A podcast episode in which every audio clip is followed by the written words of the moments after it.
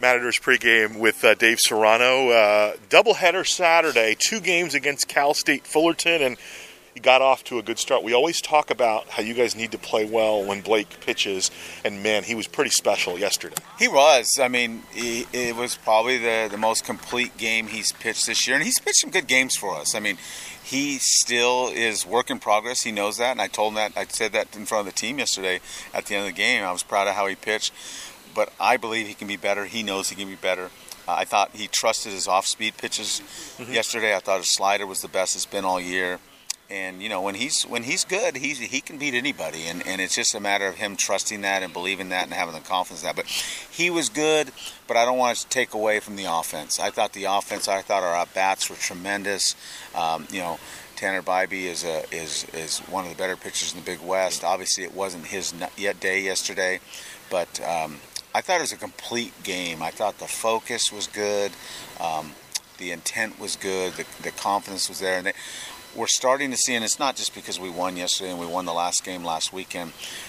I saw this coming in the Santa Barbara series, and that's why last weekend was so baffling to me against Riverside, because I had shared with the team after Santa Barbara. I thought I saw the ship starting to turn, and then we, we got knocked on our on our butts last week, and I, I was confused by that. But we had a great week of practice. I might have said that to you yesterday. We had a great week of practice, and it kind of led into yesterday. And now, but yesterday's gone now. You know, as we shared with the team, when you put your head on the pillows, yesterday's gone, and now we got to prepare and, and be prepared for today. You mentioned to me yesterday that you had a great week of practice, and, and, and between you and I, coach, every coach says that. But you clearly addressed something that was a problem last weekend offensive efficiency. You guys left 46 men on base in four games against UC Riverside. Was there a specific, it seemed like the game plan was hey, take a strike, make him make him make his don't hit his pitch hit your pitch well anytime you, you play somebody on a friday the, the friday's guy's going to be better than anyone in the bullpen and right. we know their bullpen is, is been similar to ours it hasn't been reliable all the time and that was part of the game plan was to, to get his pitch count up high early mm-hmm. on so they had to go to the bullpen got up higher than, than we anticipated early in the game mm-hmm. but i did i thought coach walton and coach cornejo uh, really worked hard this week with approach um, with our hitters and and I and I thought obviously it worked yesterday. I just even our outs were very good outs. We hit, we stung mm-hmm. some balls that we didn't get rewarded for. But again, that was yesterday. And right. the thing about baseball, whether we got knocked down yesterday or we knocked someone else down, it's a new game, a new day today. And, and, and we have an opportunity today to play two games. And as you know, it, as I have shared with you each week, we know we haven't been real good on the weekends on Saturday. And it's it's time for the Doors to step up and be the right team today. I want to. I know you want to turn the page. I want to ask you one last question about yesterday because Riverside, when they pitched you a week ago, they were getting a lot of first pitch strikes on breaking balls. It seemed like you guys were ready to hack at the breaking ball. You, you hit a couple of them. Guys who never hit breaking balls were hitting breaking balls yesterday. And I think I go. I give full credit to the approach that, that Coach Walton and Coach Cornejo did this week with the hitters. They took some time and talked about approach and plan and all that. And you could talk about it as a coaching staff. You could you could talk and, and coach and drill stuff. The players have got to take it into the game, and I thought for the first time our players did do that yesterday. Um, we talked last week about Gavin Lizick. I think he took a step forward. I think you believe that as well. What does he need to do today to take that next step? He's been close all year, but for whatever reason, it hasn't worked out. On the days he has velocity, doesn't necessarily have control. On the days he's had control, he hasn't really had velocity. How does he need to put it together? I think it's an easy plan with Gavin, and him and I talk about this a lot. Um, he's not a stuff guy, and I don't mean that in a negative way. Um, we've seen other guys. We saw the guy at Riverside last weekend that wasn't a stuff guy that right. just baffled us.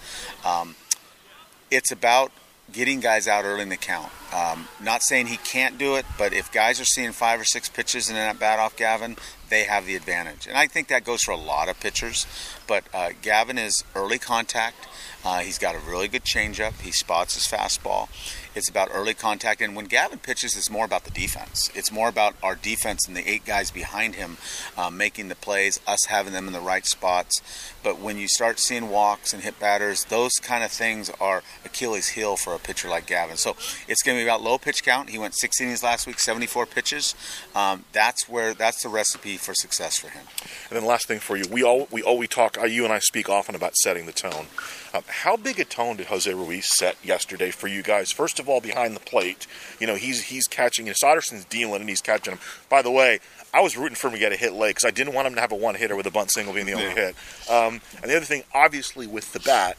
You know, I think you threw him behind home plate. He took one for the team. You, those are your words. Last week, man, he looked in command behind the plate, and he had a good game at the plate as well for you guys. He did, and, and, you know, Junior's been a good player in this program for many years of being an offensive player.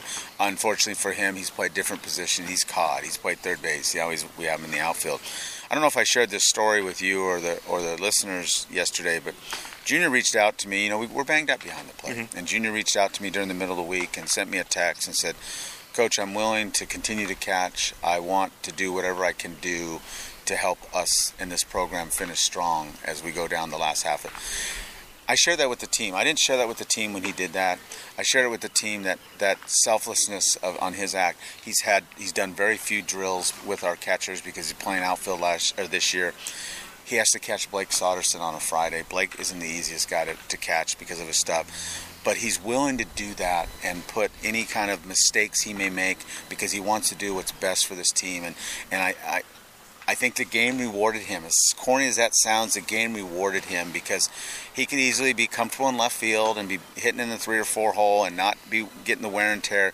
But he did something. He asked to do something to help this team be successful, and I, and I believe the game rewarded. And we're going to need to continue to have that from him. He's catching game one today. Probably won't catch game two this uh, this afternoon, but he's ca- catching Gavin in game one. And you know, being in the middle of the order where we have him, those good at bats that he's given us is, is productive for our team. All right, coach. Thank you. Thank you. This is Dave Serrano, right back after this.